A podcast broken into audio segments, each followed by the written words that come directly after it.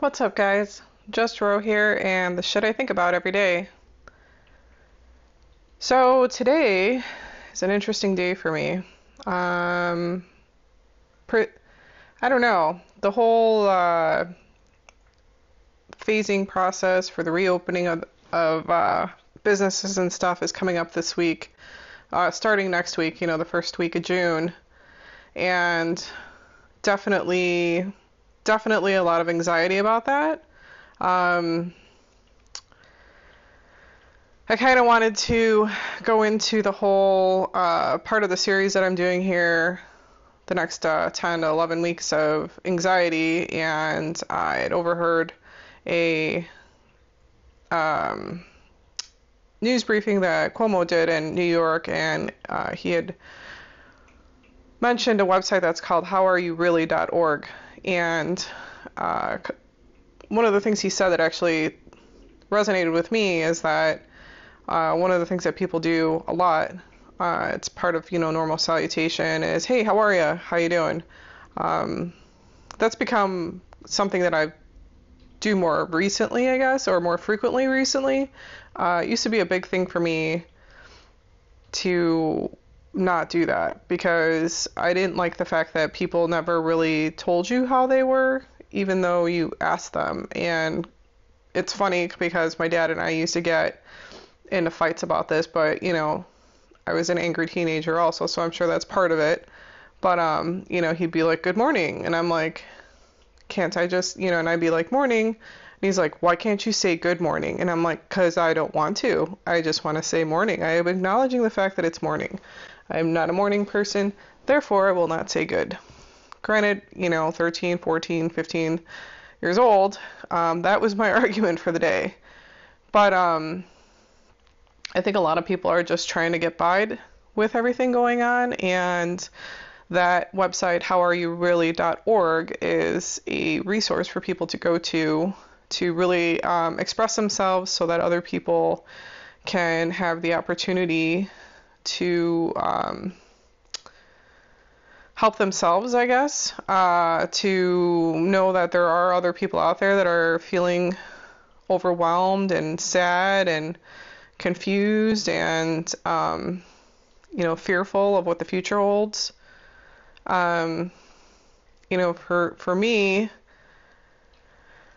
uh, I have to say, you know, I've been cracking jokes about it, but you know, the change of scenery or lack thereof, the change of scenery between the day job and you know my personal business has been, um, I don't know, wearing on me a little bit more lately, just because I feel like things that I do for either uh, is a, is more along the lines of like kind of busy work. Lately, you know, during the day job, we've been bidding these projects, and because everything that's going on, things are opening up now um, these bids are kind of getting kicked down the road, and it's like, you know, we put all of our resources into ramping up and getting everything together for a bid, which means other things go on a back burner, right?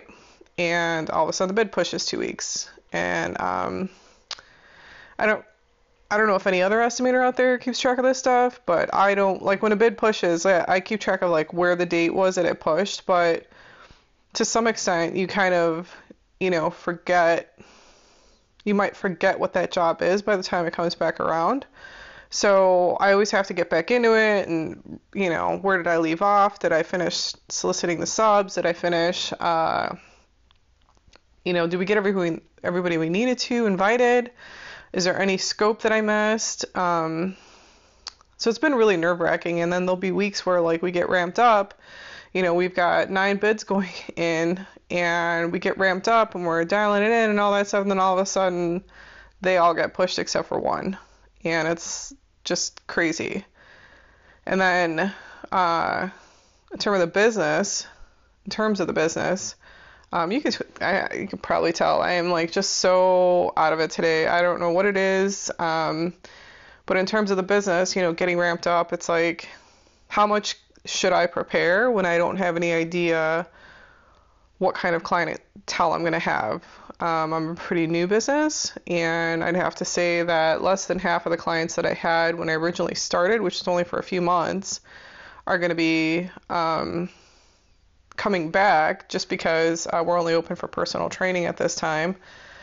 Uh, and I'm sure not everybody, you know, I'm sure there's people out there that still have major reservations. I mean, I definitely do.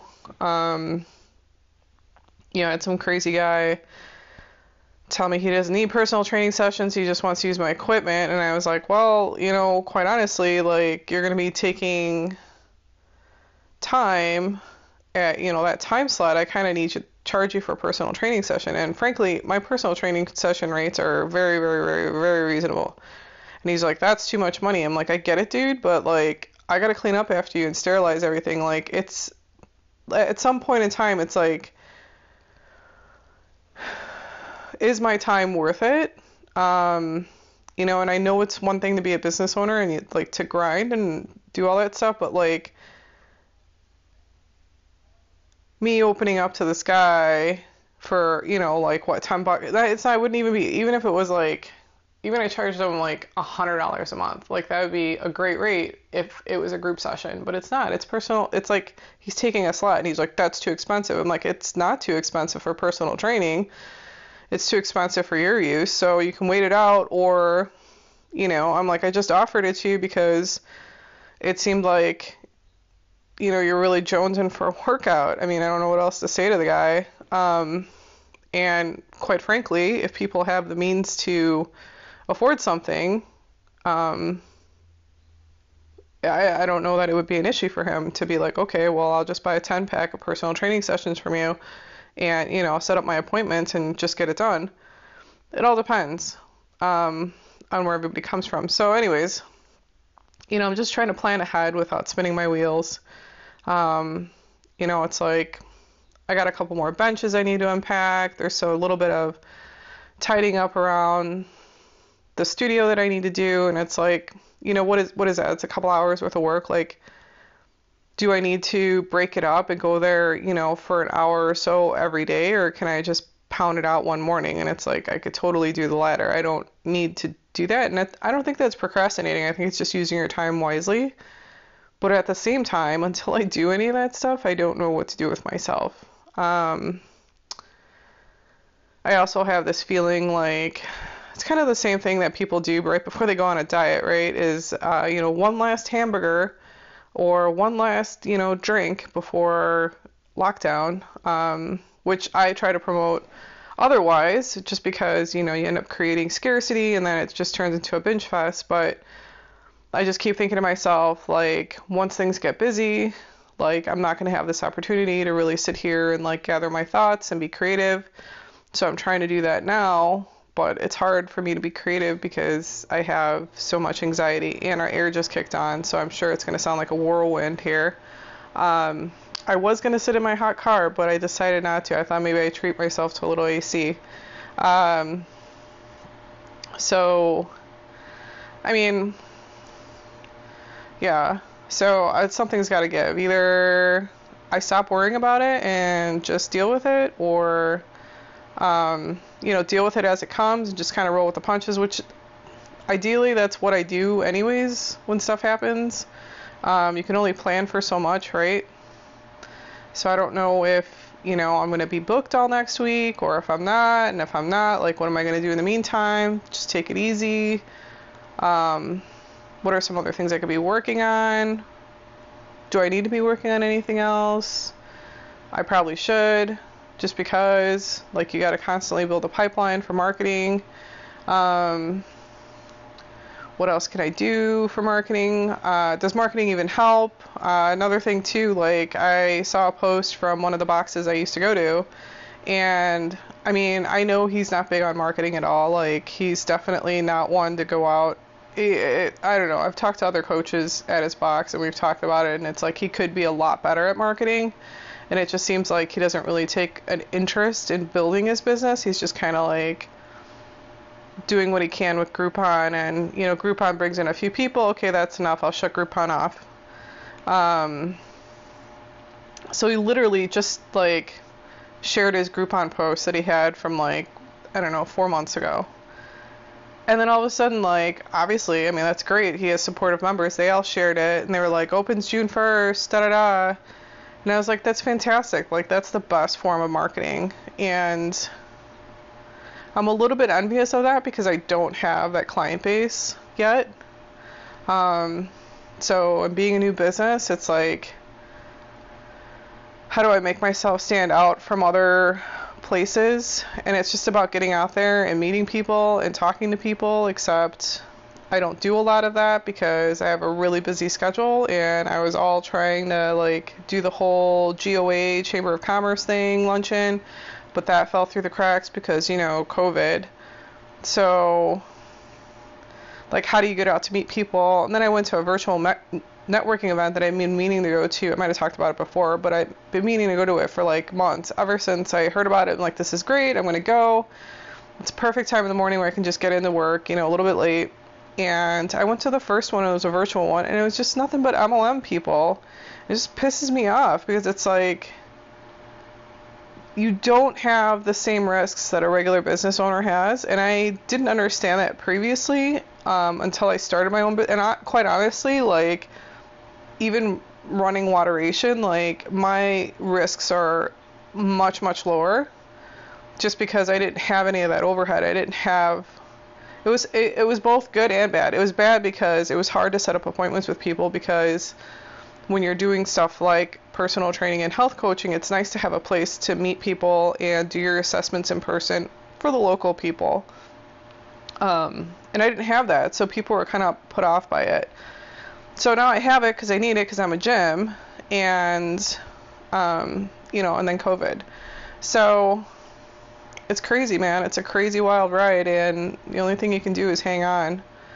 I know that it's okay to feel this way, and I know things are gonna get better, right? They can only get better.